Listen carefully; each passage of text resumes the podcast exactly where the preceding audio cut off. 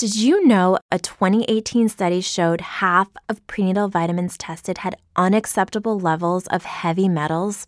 I'm Kat, mother of three and founder of Ritual.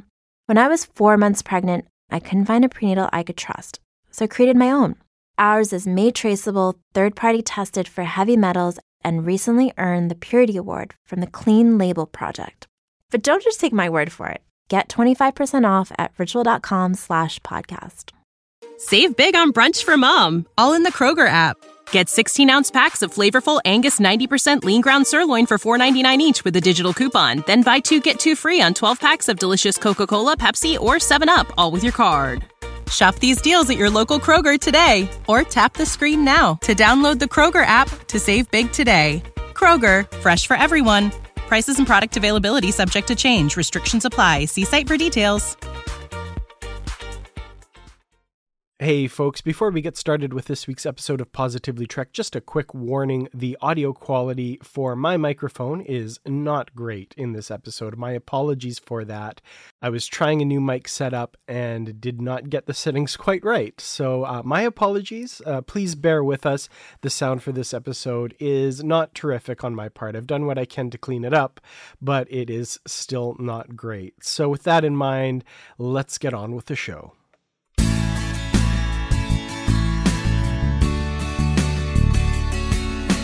Welcome, everyone, to another episode of Positively Trek with me, your host, Dan Gunther, and with me, for one last time, is Bruce Gibson. Bruce, I, I, I choked on the as he always is, and I, I couldn't get it out there. uh, Bruce, you're, you're here. We're, we're doing this uh, with you as a regular host for one final episode here. So this is what I love when we record. There's times I picture people listening and thinking, how are they reacting to things, right? But it was two episodes ago that we announced them leaving, but it was at the end of the episode. Mm-hmm. And then we, you know, we've done some other recordings and such. And so there's, you know, discussions of those, but it's always at the end. And I'm like, well, there's probably people out there that maybe they haven't listened to those episodes or didn't listen all the way to the end. So when you're like, oh, Bruce is here for one last time, I'm just picturing some people going, what? Wait, what? Wait, he did I hear that correctly? One last time? Well, and also to introduce some other timey wimey shenanigans as well. We actually have a book club episode that isn't out yet as this episode comes out. So, you know, this is the last time we're sitting together and recording with you as a regular host, but we do actually still have another episode with you coming out after this one with the with uh, special guest Jesse Earl talking about Tales of the Dominion War. So, you know, just to throw another little boomerang into our audience and make them all confused. That is confusing because as I say goodbye on this episode, I'll be back on the next one. Yeah.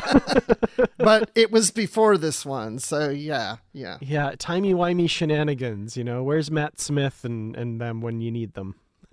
Exactly. And, you know, just real quick before we get into the news and some other things, um, you know, you've opened the door to me coming back at any time or whatever. So who knows what the future looks like.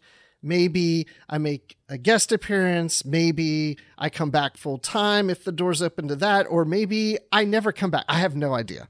so well, it's not necessarily the last, or maybe it is. Absolutely. Well, I mean, as I've said, that door is always open. There's always a, a chair at the desk for you, pulled out and ready to go. So, yeah, anytime. well, thank you. I I do appreciate that, and uh, let's talk Trek.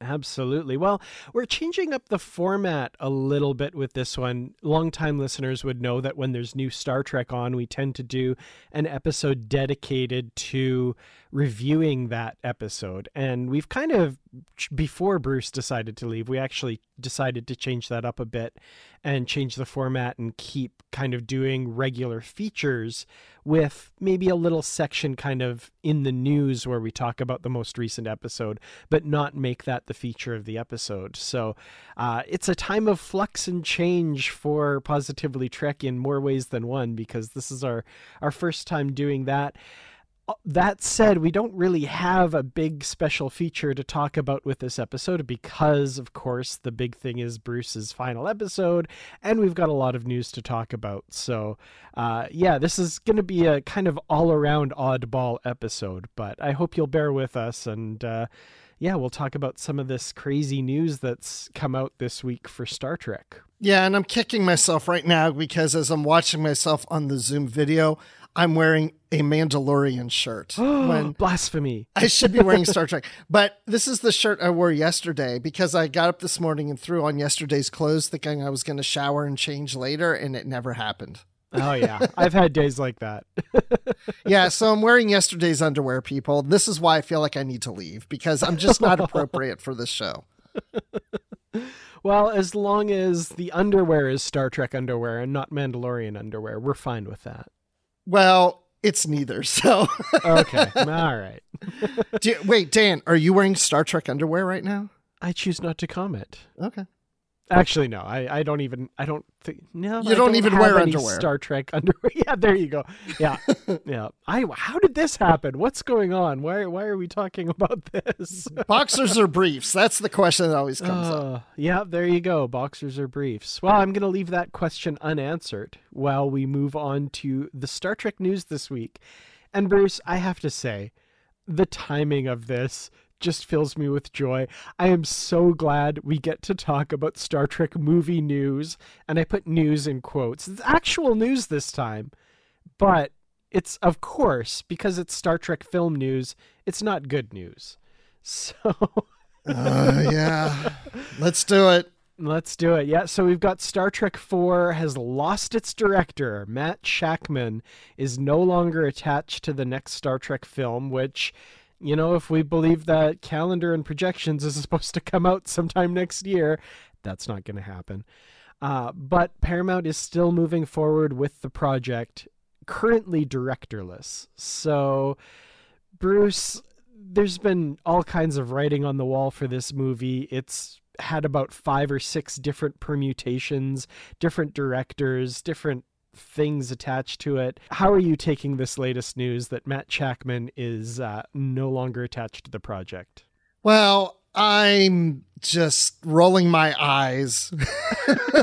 Every time I think about this, I'm just so tired of it. It's just it's so annoying. I'm I'm reaching the point, and I know this is positively Trek, but I'm really reaching the point now that I'm really getting sick and tired of all this you know, bait and switch stuff with this Star Trek film. You know, it's okay. First of all, I saw a tweet or whatever announcement that Matt Shakman was going to direct the new Fantastic Four movie. And I didn't even connect him to Star Trek because mm-hmm. I can't keep up with all the directors they announce for the Star Trek movie. And so I'm just like, oh, okay, this guy's going to do the next Fantastic Four. Okay, I knew there was talk about bringing Fant- Fantastic Four back to the screen again for the umpteenth time.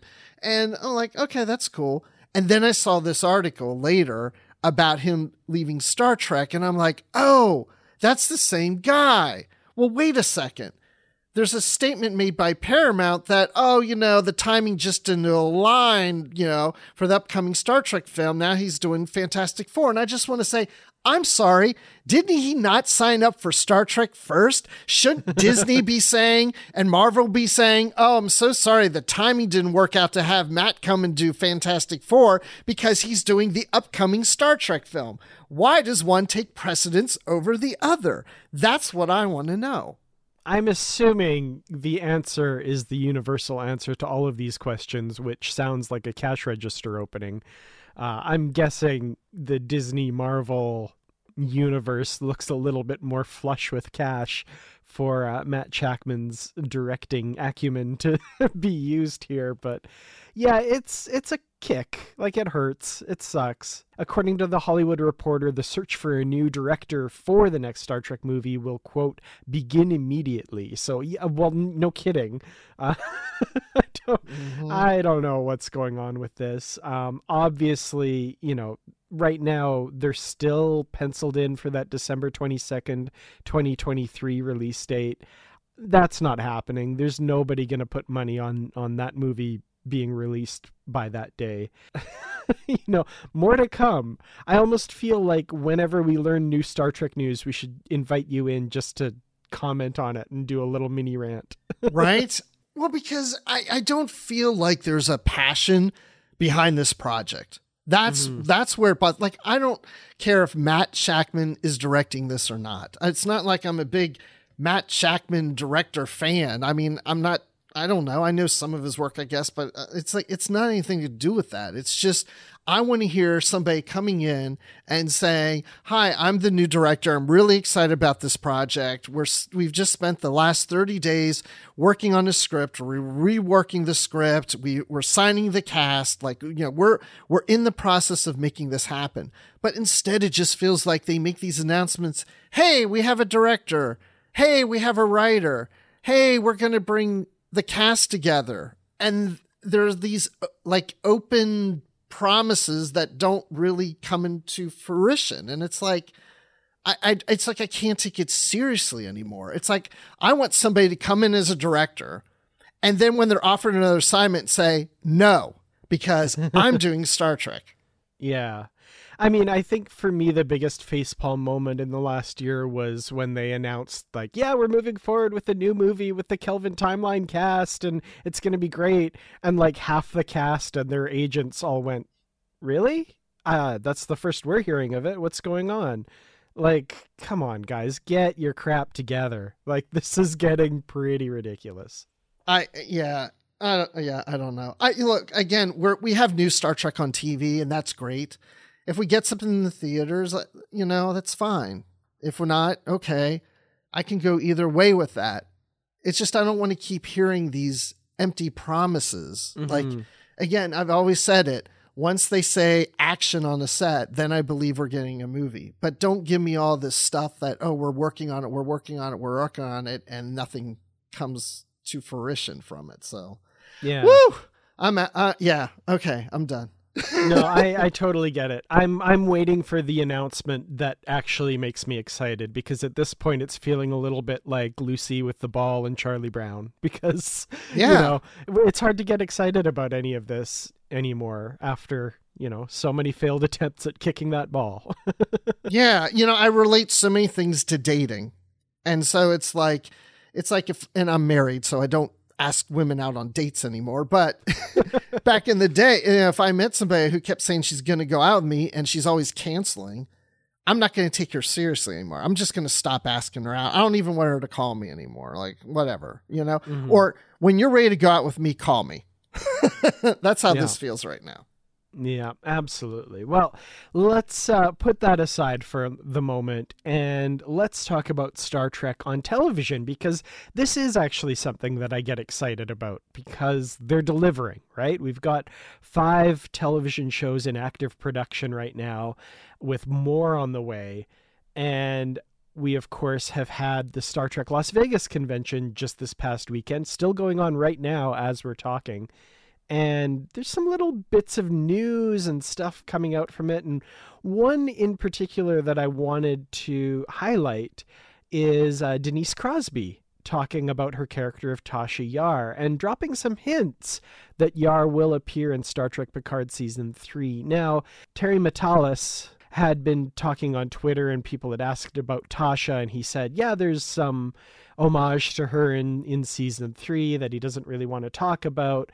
But Denise Crosby was asked if she will be a part of this of season three of Picard, and her answer was, "Oh, I don't want to give away too much, but I'm going to tell you that you will see Tasha Yar, but I'm not going to tell you how. You've got to watch." So very cryptic, of course, but nice to get a little bit, bit of confirmation that she's involved or Tasha Yar is involved in some fashion. Well, that could be a simple thing, is just that her picture is on the set. Yeah, Data's little hologram or something. Yeah, right, exactly. but then you'd be like, well, why does Denise Crosby even know about that? They don't have to tell, unless the cast told her, right? Hey, mm. they used your image as Tasha Yar so, so, they could get you in there. And she's like, oh, that's great. And then, yeah, STLV. So, are you going to be in the new movie? Well, Tasha Yar will be there. I just won't tell you how. Yeah, so it it's it could be much ado about nothing, but you know, it's nice to hear from uh, Denise Crosby and and get a little hint that there's at least something there. So yeah, I don't know much more that I want to say about this news story other than to say like, ooh, let's keep an eye on that. That's kind of cool. I think her actual quote was, "You will see Tasha Yar in season three of Picard before you'll ever see a new Star Trek movie." Aw. yeah, and behind the scenes, J.J. Abrams went curses. JJ, step up and direct the next movie. I know that won't make a lot of people happy, but at least I think you'll do it. yeah, exactly.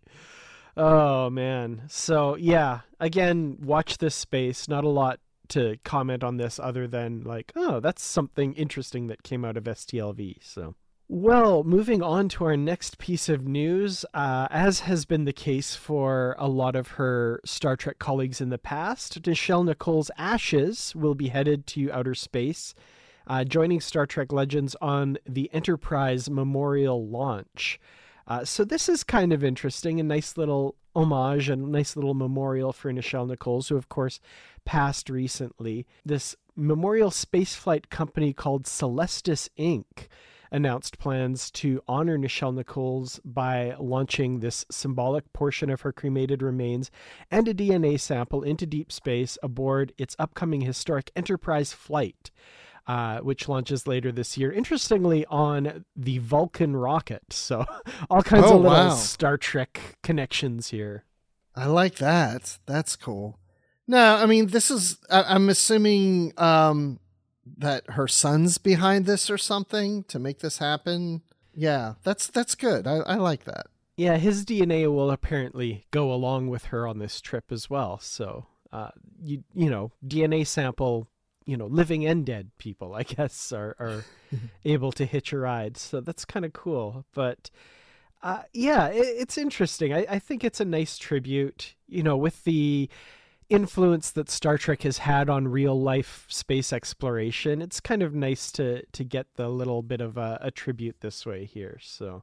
And I think even more so with her than the others that have been in space, whether alive or as ashes, because of what she's done for the NASA space program. Absolutely, yeah. And it's like if anybody deserves to go in space for not just being on a sci-fi TV show, but what she's done with NASA, it's she deserves it more than anyone. Absolutely. So, yeah, you can uh, you can check this out enterprise-flight.com and in fact through that website fans will be able to officially celebrate this by sending their name and tributes to her for free uh, on that website. So, uh, those will all be digitized and launched on the rocket as well. So you can also have a little piece up in space of your own fandom for Nichelle Nichols if you so desire. So uh, it's kind of cool. Yeah, yeah, I might check that out. Now, another final piece of news that I want to talk about is regarding the Star Trek Day live stream event, which is returning on September 8th of this year. And this is the third year in a row that they will have been doing this, showcasing the five ongoing television shows that are going on. So, this is September 8th, kind of an all day live event hosted by Lower Decks Tawny Newsome, who's, of course, Ensign Mariner, and Paul F. Tompkins, who you may know as Dr. Migleemo. Uh, it kicks off at 3 p.m. Eastern on Thursday, September 8th, broadcast from the Skirball Cultural Center in Los Angeles with uh, red carpet interviews featuring Mary Chieffo and Jackie Cox from RuPaul's Drag Race. Interesting choice there. So uh, that's kind of cool. I think it was Jackie Cox that was at Star Trek Mission Chicago. I didn't get to go oh, to that oh, show. Okay. But yeah, I think that's the same. Yes. Yeah, so yeah, 3 p.m. Eastern on a Thursday while I'm working. Uh, went through this last year too. like, eh, it just kind of sucks. But you're working that day too, probably, right? I know. I'm so frustrated. I was getting Wednesdays and Thursdays off for the longest time, and I saw this and was excited. And like this last week, they changed me to Tuesdays and Mondays and Tuesdays off. So like, come on. I don't get the weekends. Why can't I have the days where they're doing Star Trek live streams and stuff? But mm, darn it, it's not working out. I will, of course, be following all the news as closely as I can and watching it after the fact.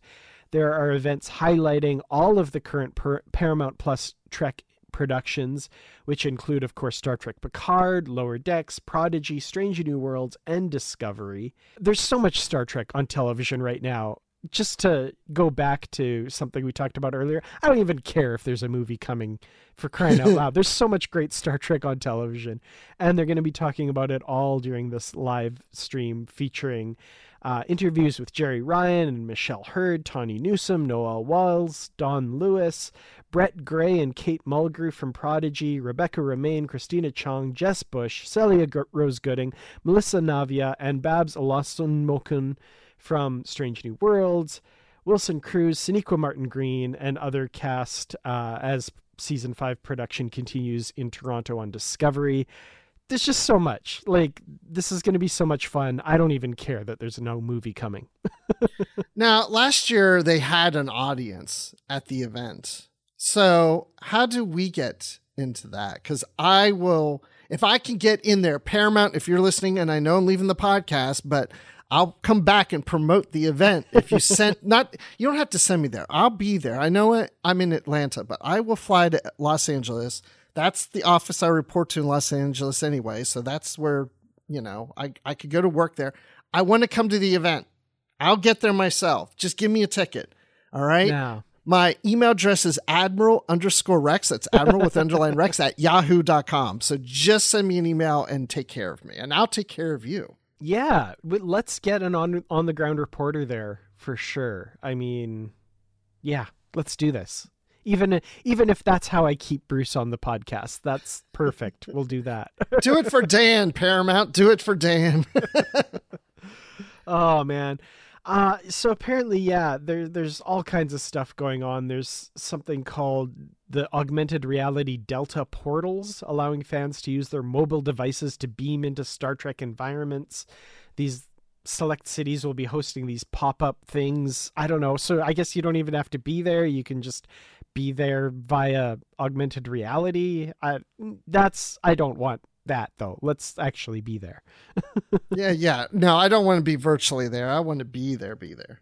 Anyway, this looks like a lot of fun. There's going to be a lot going on. Uh, you can stream it live at StarTrek.com slash day worldwide. Uh, it'll also be available through the Paramount Plus YouTube channel, the official Star Trek social media accounts, and on the Paramount Plus Twitch page, of course, for the US only, uh, for those ones there. But uh, worldwide on Star StarTrek.com slash day if you're outside the US. And this this is exciting because, you know, like you said earlier, we're getting all this new Star Trek on TV, and you're like, yeah, who cares about if we have another movie or not? And I feel the same way. I mean, I'd love to see a new movie, but I mean, we're we're getting all this stuff, and not even are we getting new Star Trek, but we get these types of things now, right? We've had an official convention in Chicago this past year. As we're recording right now, we have 56 year mission going on. So we've got two big conventions going on each year now instead of just the Las Vegas one. We've had the one, I mean, I know the one in England got canceled or whatever, and the Germany one, but hopefully that will come back, whatever. And then, you know, but there's all these things going on. And then on top of it, Star Trek Day, which is live streamed. And so we get a lot of Star Trek content and celebration all into one.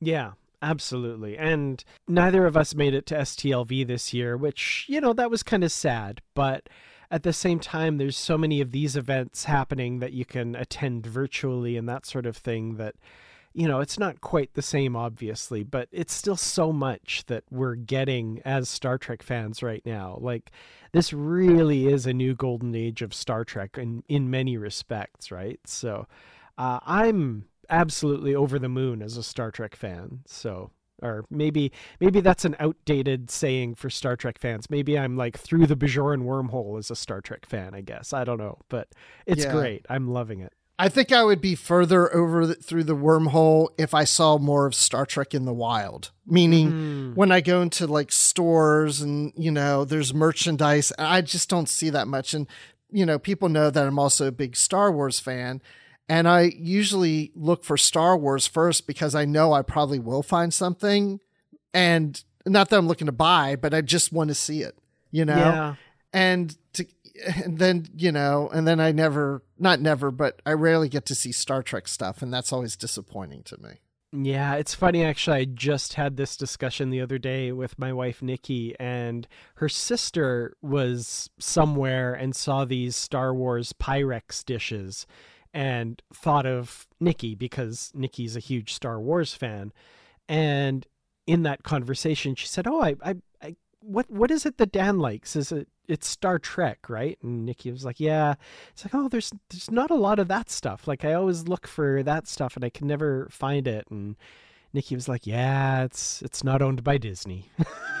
so, yeah, well, you know, that's just part point. of it, but yeah, it's still, yeah, that's a part of it. But I just remember in the '90s when you know TNG and DS9 were on, and then Voyager. You know, I remember going into stores and I typically could find something Star Trek. Maybe there's a T-shirt in one place, and you know, an action figure in another, or there's a whole section of books in the bookstore for on mm-hmm. display and all that. And I just don't see that as much anymore. Yeah, and, and as another aside, my wife, uh, when she wasn't my wife at the time, gave me these amazing Star Trek pillows that she made herself out of Star Trek fabric that she had found as a housewarming gift when I first got my house. And you cannot find that fabric anymore. But like there was a time where there was a bunch of widely available, like if you go to a fabric store, there was a bunch of Star Trek fabric that got put out and and stuff like that. Just, you know, just stuff, you know, that you can't find now, which is disheartening. Yeah, it's just not the same. But you know, again, we're getting new Star Trek, so that's what's important. But I would like to see some more merchandise or representation of Star Trek out in the wild and stuff. But you know, I will say, you because again, when I wear Star Trek shirts, I'm sorry, when I wear Star Wars shirts, I tend to get at least one comment out in public from somebody like, "Hey, I like mm-hmm. your shirt," or whatever, you know, just something. Star Trek, not so much. But I was in New York last week and we went on a tour. I won't get into the details, but there was like this little tour of this uh, Catholic church or whatever, and uh, near Little Italy. So if somebody knows what I'm talking about, it's the Catacombs by candlelight. If anybody in New York City knows what I'm talking about, but we went ahead and did this tour, and the tour guide turned to me at one point during the tour and said, "Hey, I like your shirt." I was wearing the Star Trek Mission Chicago shirt. Oh, nice. And he's, I like your shirt. He goes, I like there's a Star Trek geek here. Uh, one of my people. And I was like, yeah. And a game of Vulcan salute, you know. It's nice. Like, so I was like, that doesn't happen very often to me. yeah, no, for sure.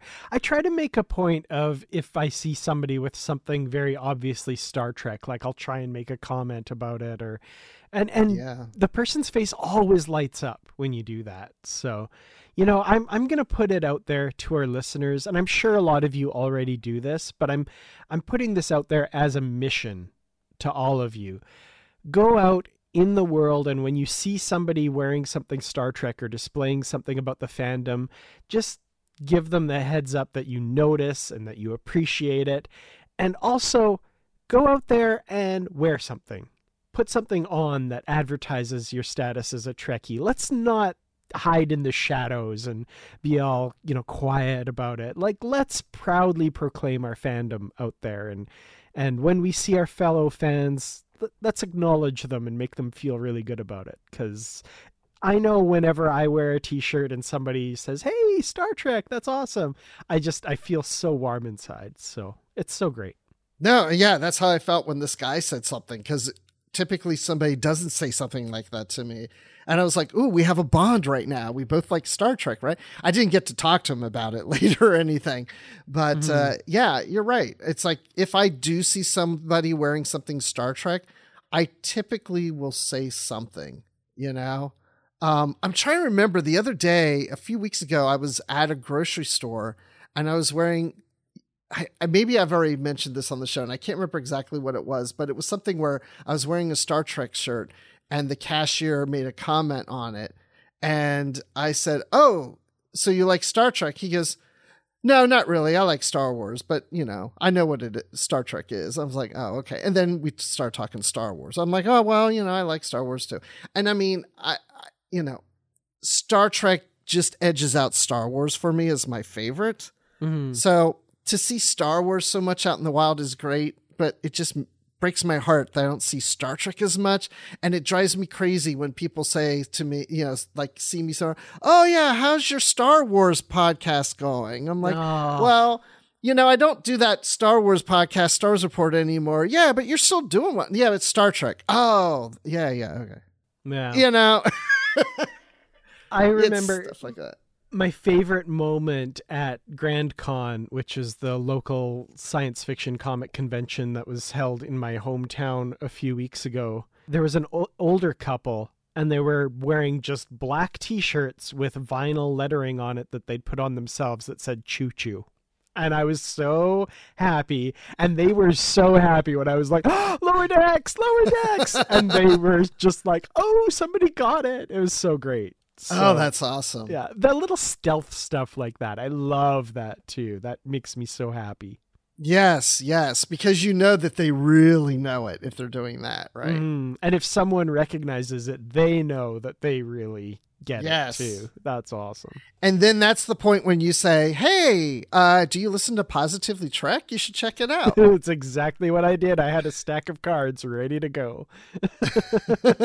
so shout out if you're listening. Hey, welcome. Thanks. Your costumes were awesome. yep, yep. That's that's great. See, I mean, this is what makes it fun, you know, hmm is is those kind of moments. Well, let's uh, take a quick break here. And when we come back, we're going to talk about our brief thoughts about the season three premiere episode of Star Trek Lower Decks Grounded. Save big on brunch for mom, all in the Kroger app. Get 16 ounce packs of flavorful Angus 90% lean ground sirloin for $4.99 each with a digital coupon. Then buy two get two free on 12 packs of delicious Coca Cola, Pepsi, or 7UP, all with your card. Shop these deals at your local Kroger today or tap the screen now to download the Kroger app to save big today. Kroger, fresh for everyone. Prices and product availability subject to change. Restrictions apply. See site for details.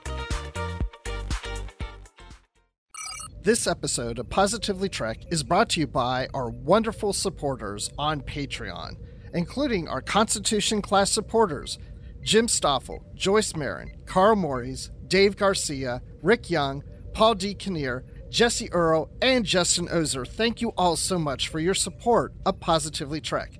If you would like to become a patron of the show, go to patreon.com slash positively trek. You can get early access to episodes, exclusive content, shoutouts, associate producer credits, and more.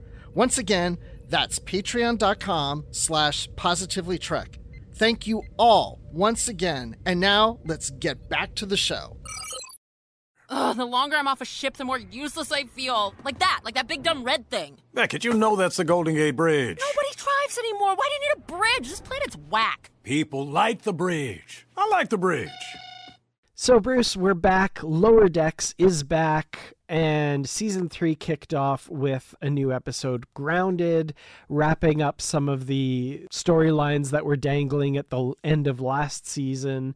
How many times have you watched this episode so far? Two times. Okay, yeah, me too. In typical Lower Decks fashion, wrapping up uh, the the arrest of Captain Freeman and all of that. We've got Mariner on her personal mission because she doesn't believe that Starfleet is going to handle the case properly and doesn't believe her captain and her mother is going to get a fair shake and is going to bring her own evidence and prove her mother's innocence and all this stuff. So, initial thoughts, what did you think of this episode? I mean, again, I, you know, with most all Star Trek stuff, I enjoyed the episode. I I would say that I find it interesting that I found it interesting that Mariner has trust issues with Starfleet, but I think that's because of her past. Mm-hmm.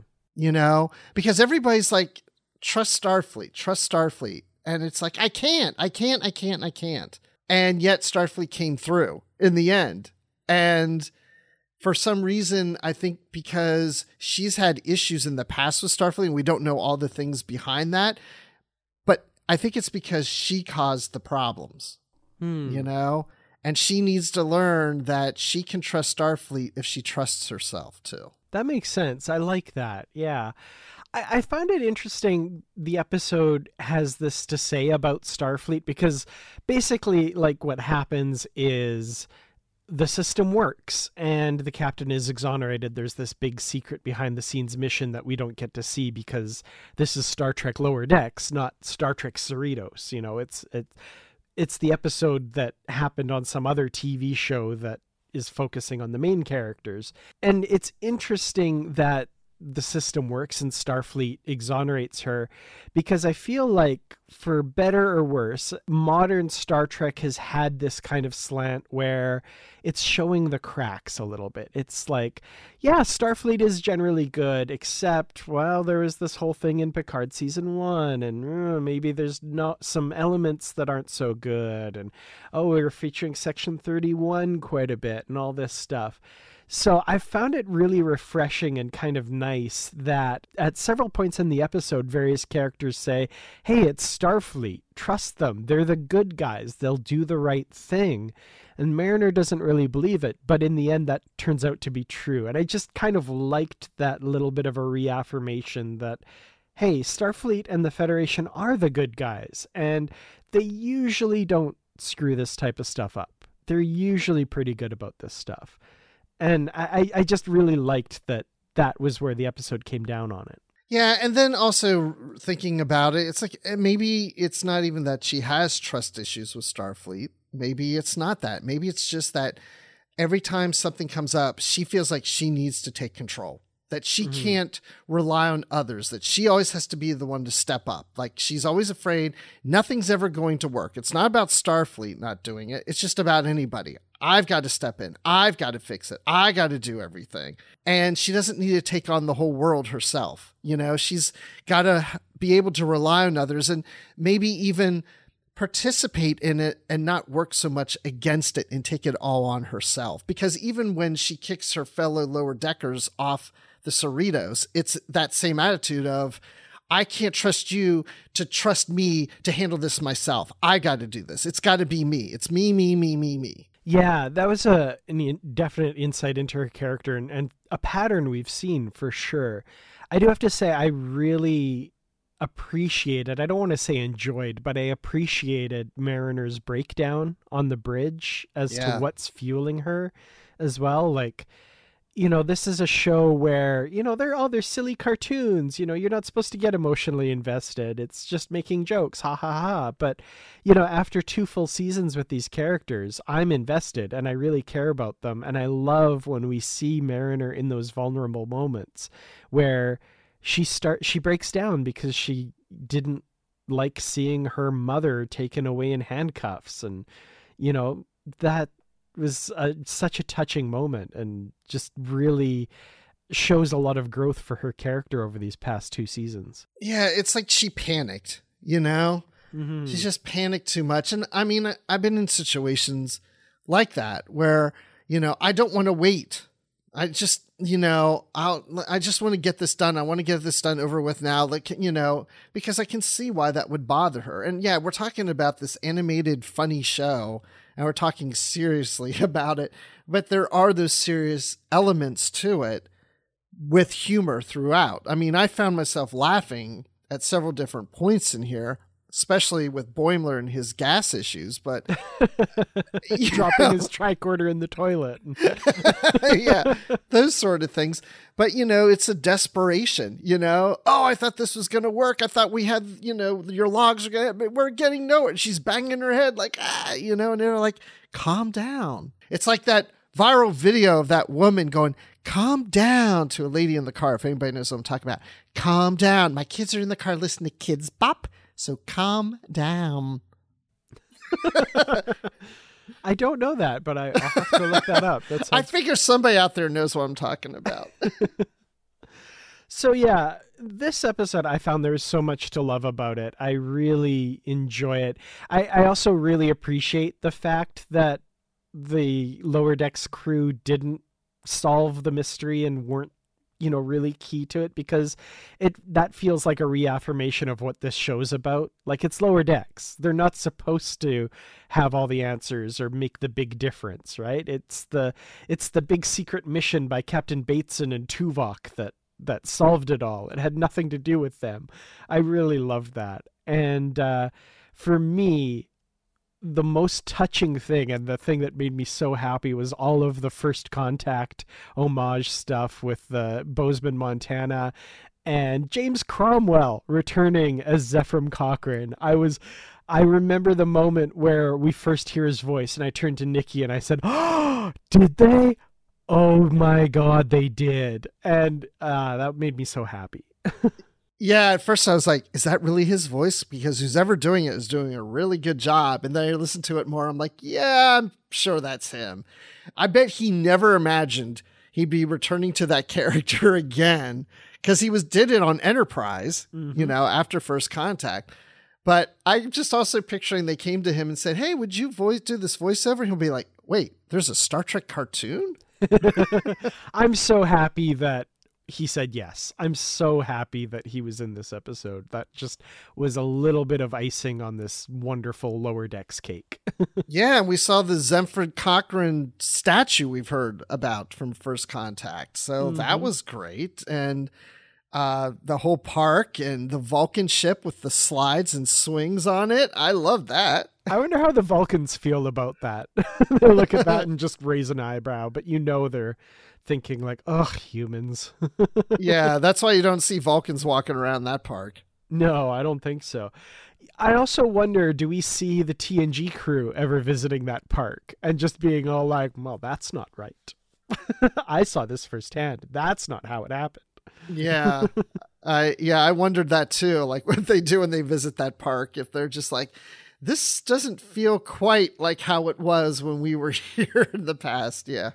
I feel like, and and I made this comment in the live show with Brandy as well. I feel like Geordi LaForge is someone who has been to that park like a hundred times, like dragged his parents there so many times as a kid, and then he actually got to go on the warp flight with Zefram Cochrane, and now he's gone back to that park since, and he's just like, it's just not the same. It's just ah, the magic has been ripped away, and it's just not quite the same anymore. Yeah, I picture that he's, you know, as a kid, he went down the Vulcan slide. Oh, I, totally. I can see that. And I can see as an adult, he may wish that to do it again, but he's too old to do that, you know? but he, yeah. he, he probably has walked around and with his, you know, friends or whatever, and in the future, his kids, and just point to a certain area and say, I remember Zefram Cochrane taking a whiz right at this spot back then. yeah. Yeah, I can totally see that. So, so much going on in this, of course, like we said, the captain's exonerated through no actions of, of Mariner or her crew there. But Mariner's punishment now is, I guess, Jack Ransom is now going to be in charge of her on the ship. And uh, her mother's not going to have any part in her discipline anymore. And as Jack Ransom says, as far as you're concerned, Mariner, I'm your mama now. So, oh boy. yeah, her mom knows the best punishment for Mariner. and that will do it. Yeah. yeah. That was funny. So, did you have a, a favorite bit from the episode or something that really stuck out to you? Yeah, uh, well, I I mentioned earlier about Boimler's log and them going through that and how, you know, Ransom not getting his name quite right, but he's noticed me and, you know, oh, you know, I'm having gas or oh, I wish I could have gas or whatever, you know, in the tricorder in the toilet or whatever it is. You know, all those things was made me laugh. And I'm trying to remember Oh, and I liked the uh, old guy, the transporter oh, yeah. guy, the transporter that, chief. yeah, I like the scene of you know, like, gosh, he's like somebody's grandpa, and he's like, butterscotch. Anyone want some butterscotch? he's everybody's grandpa. right. I like that too. That was funny. How about you?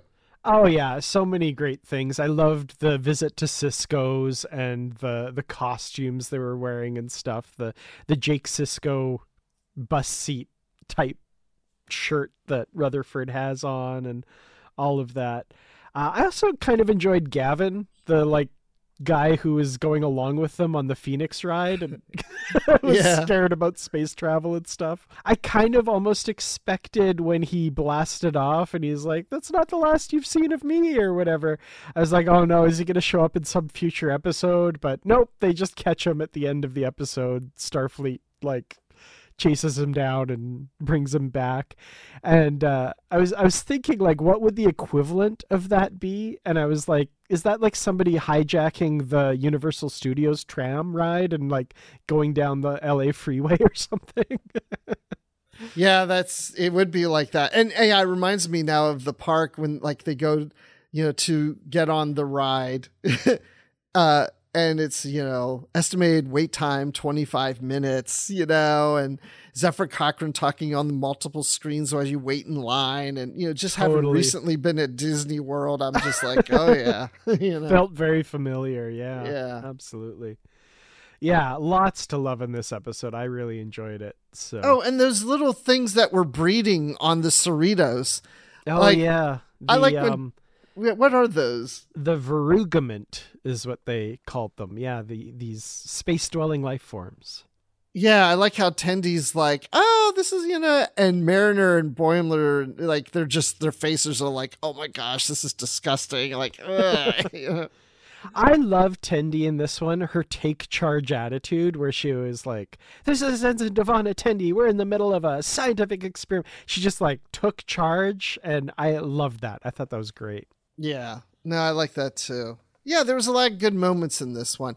It was weird for me because I was thinking this part two would really dive deep into what was going on with Captain Freeman and maybe they're you know I mean they they are trying to help her but I thought it was going to be more of an action based and political episode with some funny stuff but instead it's more about Mariner taking her friends and they're we're going to try to go save her and at the end oh she's fine you know you just have to you know trust in Starfleet they figured it out it wasn't it wasn't the direction I thought the episode would go in Yeah, definitely. And and I feel like it was kind of reminding us like by the way, this is what the show is. In case you were worried or you were thinking we were going to get them involved in the high level stuff. No, no, no, no. We're still lower decks. Like they're not involved in that. And I, I kind of appreciated that. I liked that. Yeah, I did too. But uh, you know, it's like every time a character shows up, I'm always thinking, should I know who this is? You know, like the the old guy doing the transporter. I'm like, is he from something? Is he from another episode? Do I not remember who he is? Like, I'm always doing that now. Yeah, I, I have to admit I was wondering the same thing at first. And then, you know, it's pretty clear later on like he's an original character. He's not really from anything, which I like. I like that they're creating their own original characters. Like I kind of want this this old kindly grandpa transporter chief to show up again sometime, you know. Mm-hmm. Yeah, yeah, we may see him again. That's that. That's a good point. Maybe he'll serve on the Cerritos at some point as a transporter chief. We might see that. Oh, the other thing I liked was at the beginning with Boimler in the vineyard, and the Yeah. women in there kind of hitting on him, and he's just not picking up on the signs. You know? I love the first one, by the way. I don't know if you noticed, but the first one is the spitting image of the like is it sun ripe or sun, Uh, sun something? Uh, sun. Be- wait, what is that? Yeah, you're. Uh, wait, raisins. Sun. Sun kissed? No. Sunbeam? No, that's bread. Wait, sun. What is it? Sun maid. Sun maid. Sun maid. That's, That's, it. it. She's the sun maid. Yeah. yes, she's the sun maid. Yeah, I I like that. I thought that was that was funny too. That he's just not picking up on that. Like they're all wanting him, and he's just not getting it. Yeah, and I also loved Mariner's reactions to all of this going on, where she's just like, "What? Okay." yeah. Uh, that was fun. Well, yeah, um, top marks, I think, to this episode. I'm really excited for the rest of season three. And uh, I, I have to admit, I'm kind of glad we're past the whole Captain Freeman getting arrested storyline and we can kind of move on from there. I know some people were thinking that would be like a multi episode thing. I'm kind of glad that we're we're past that. Yeah, me too. I don't want it to get too serialized. You know, I don't. I, I'm glad we got past it. I'm glad it was resolved fairly quickly, and yeah, we can move on to some other storylines. Well, Bruce, speaking of moving on to new and different things, um, I guess this is goodbye and again because of episodes out of time. You'll you'll all hear Bruce in one more episode. It's weird. We've done like two goodbye episodes with Bruce, and there's still one more to come. But um, I just you know maybe wanted to talk a little bit about. Uh, your experience on this podcast and podcasting in general, and, and what what have you taken from this experience that you're going to move forward into your new life of stand up uh, with here? that yeah, that's a good question. Well, you know, the guy that's um going to be actually starting as we're recording this, um, I'm going to do something tomorrow night uh, at the comedy club. So this will be my Ooh. not I'm not doing stand up, but I'm attending this event and so and so I'm going to meet this guy that I'm training under in person. But we've spoken on the phone. You know, one of the things we talked about is well, why do you want to do stand up? And my answer was, well, I tried it back in 1996, seven, something like that. I can't remember now. And I did it for a year. And it was just a one time, like I took a class, I did it on stage. Thank goodness I got through it, you know? And then all of a sudden I was getting calls. So, um, of clubs that wanted me to come perform because they, oh, I heard you perform it and I, it went, you know, went well. Would you come? And so I started doing it for a while. It was always, so difficult for me because I'd get so nervous and it was just painful. I mean, once I got up there, I'd be fine, but I'd be worrying for like the days ahead and especially the day of of like, oh, about getting up there and doing this and why am I doing this? It was, it was torture. And after wow. doing that for a few times over a year, I was just like, yeah, I don't want to do it again. And I really didn't get any other calls if that I recall. And then it was like, I don't know, 50, like 12 some years later. I just now remember this. I went to start working at the Weather Channel, and there was a guy that worked there that did stand up. And he and I got talking, and he goes, Oh, we're having a big company event. He goes, I'm going to do some stand up. I'm bringing you in to do some stand up. I was like, dude, no, I haven't done it in like 12, 13, 14. It was just for, he goes, just do your own stuff. And I did it there and it went well. Nice. And I mean, I haven't really done it since. But anyway, long story. I'm going off on this tangent. But it. So when I was talking to this this guy, I said, "Well, yeah, I did it once before, but since then, I have done improv. I have done podcasting. I've done a lot of presentations and emceeing improv shows since then, and I have a more comfort level in front of people than I did back then." Hmm and oh, and I've done some acting, but I was doing some acting even before that. But you know, just talking to the audience and podcasting is part of that. And the one thing I like about podcasting is we can do what we're doing here right now. And I know people are listening, but like I said, I picture those people listening, but I can't see them. Mm-hmm. And I don't hear their reactions. And that's fine. But I also miss that. I right. miss standing there on stage and just talking to the audience and then maybe even talking back to me.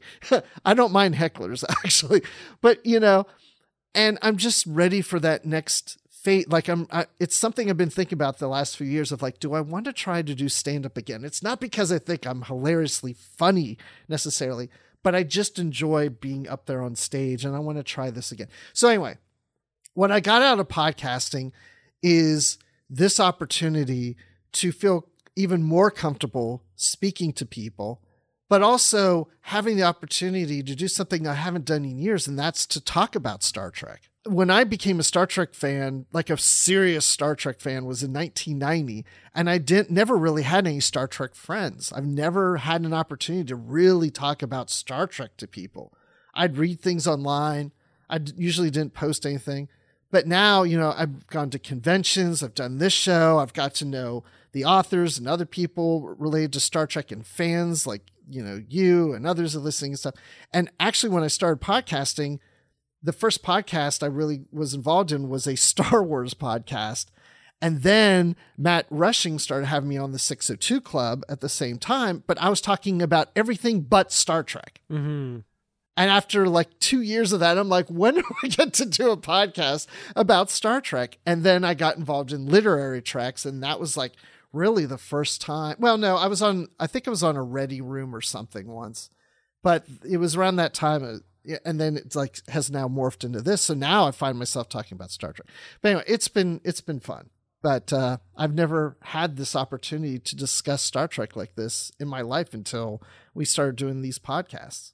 Wow. Yeah, I uh, it, this whole podcasting thing and like you I was brought in by Matt Rushing as well with literary treks writing uh I was writing book reviews and then he brought me on that show and when you came on that show, I just I know I knew that I'd found just this kindred spirit who shares this passion for Star Trek in general, but Star Trek novels in particular, which is such a rare thing. It seems sometimes it's a niche of a niche, right? Like it's a small part of the fandom, but to be able to go from there to do positively trek and to podcast with you and uh, share this time every week and discuss this thing that we love with someone who loves it as much as I do and is as passionate about it.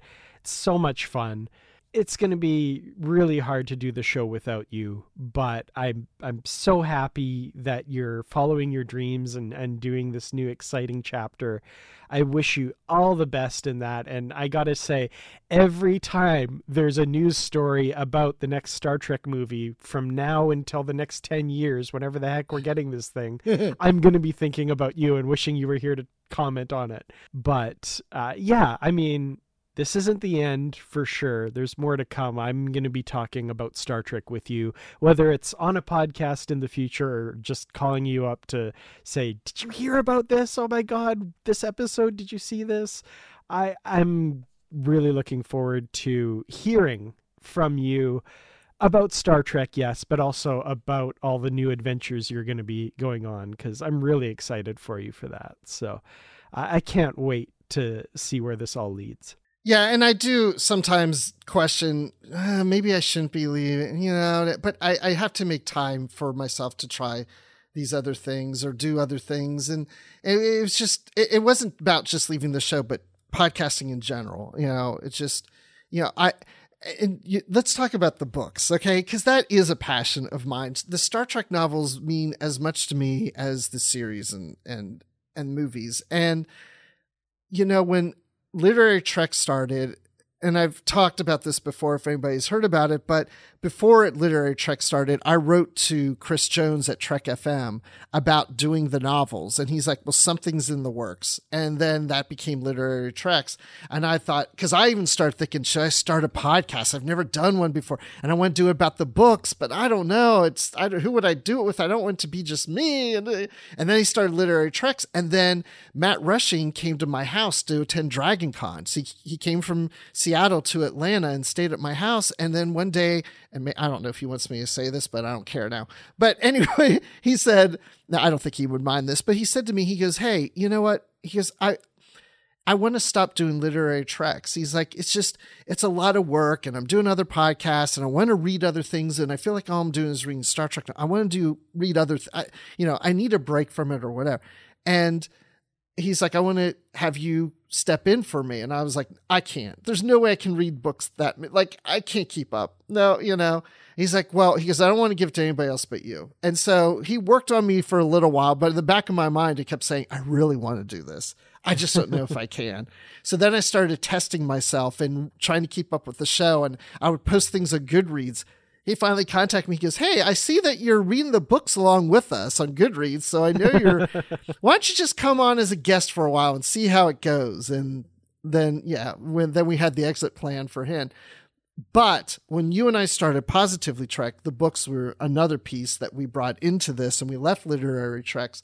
And even though I left literary treks, I went back for a while because the books meant so much to me that I wanted that podcast to, to continue on. And Chris Jones couldn't do it all the time. Matt couldn't do it on his own. And I was like the band aid to help it going for a little while. Not because I wanted to protect the podcast as much, but I wanted to protect the platform to get people interested in the books.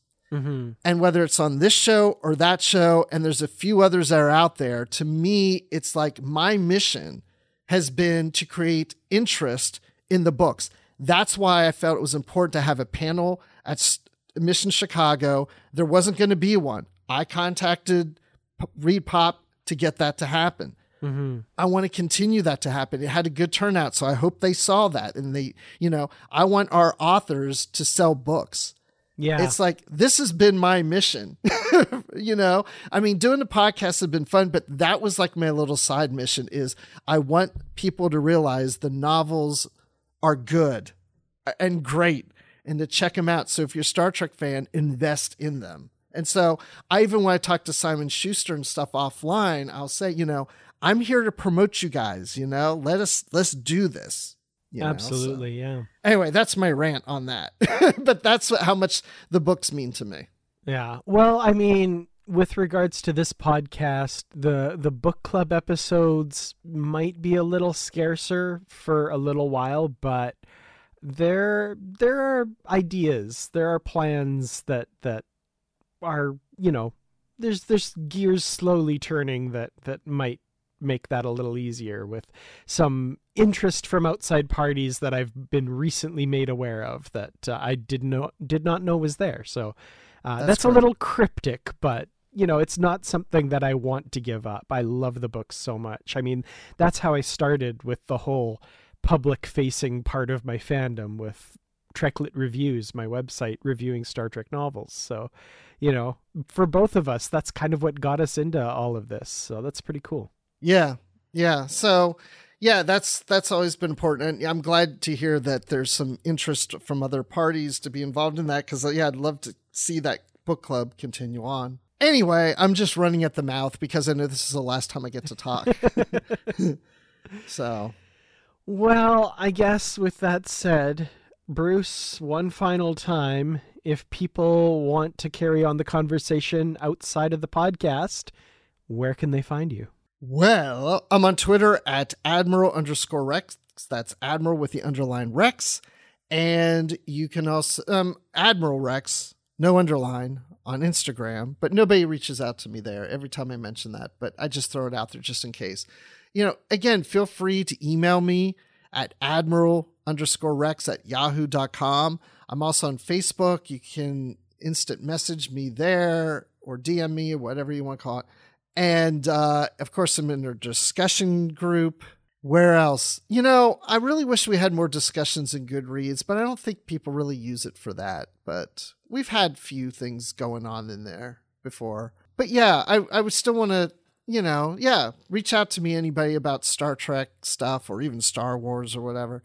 Um, I am still lightly involved in fandom, but on the Star Trek side. But I'm I'm part of the team that is keeping the keeping Star Wars Report.com website up and going, and we're looking to make enhancements to that. Yeah, and Shashank, if anybody knows him, he's involved. We got him on board. He's doing book and no, just comic reviews for us right now Very Star cool. Wars on there. So Yeah. anyway, that's uh yeah, just reach out anytime. And the last thing I want to say, Dan, is I so appreciate doing the show with you and even literary treks, and I am gonna miss podcasting with you when you know, I knew who you were before I joined Literary Treks and before you joined Literary Treks because I used to read your, your book reviews and I was like hoping that we'd get along and we did and still do. Very and much. uh you know, the other thing is I'm glad we've actually had at least one chance to meet in person. yeah, and hopefully many more to come as well. Yes, I'm- because I'm still thinking going to the conventions. yeah, I'm- I'm really thinking very strongly about Mission Seattle, so that would be a lot of fun to be able to meet up there again for sure. Yeah. Well, you can follow me on Twitter. I'm at Kertrats. That's K E R T R A T S. On Instagram at Kertrats47, YouTube.com slash Kertrats Productions. You can follow the podcast at Positively Trek. And of course, the Positively Trek discussion group on Facebook. Just search for that. We will let you in. Great discussions happening there and news to come about upcoming episodes and and who might be filling the uh, the very ample shoes of Bruce Gibson on this podcast. He can never be replaced. Uh, what is it Valeris says in Star Trek 6, I can only succeed you, right? So, Yes. anyway. Yes, I just hope I like this person that's like sitting in this chair. I think you do. I think you do. I do. In case that person is listening, I'm very excited about it, actually. Ooh, very cool. Well, um, yeah, we might might might might have to take a very brief break just as we transition things over. I'm not sure if we're going to be ready to record a new episode for next week yet. Um, you'll know when everyone else knows, I guess, everyone listening. Um, but yeah, we will make a smooth transition and continue on with Positively Trek. No worries about that. Watch this space. Keep an eye on our Twitter and our Facebook discussion group, and of course, Goodreads and patreon.com slash positively trek if you'd like to help out the show or keep up to date on new events happening with the podcast. So with that said, Bruce, your final words as a regular host of Positively Trek, and go. Well, real quick, I need to become a patron on Patreon. but my final words are go out into the world and stay positive. Yay! We'll miss you. And uh, yeah, again, it's it's weird. You'll be in the next episode as well. But then after, anyway, it's the whole it's the whole thing. You all know. All right. Bye, everyone. Bye.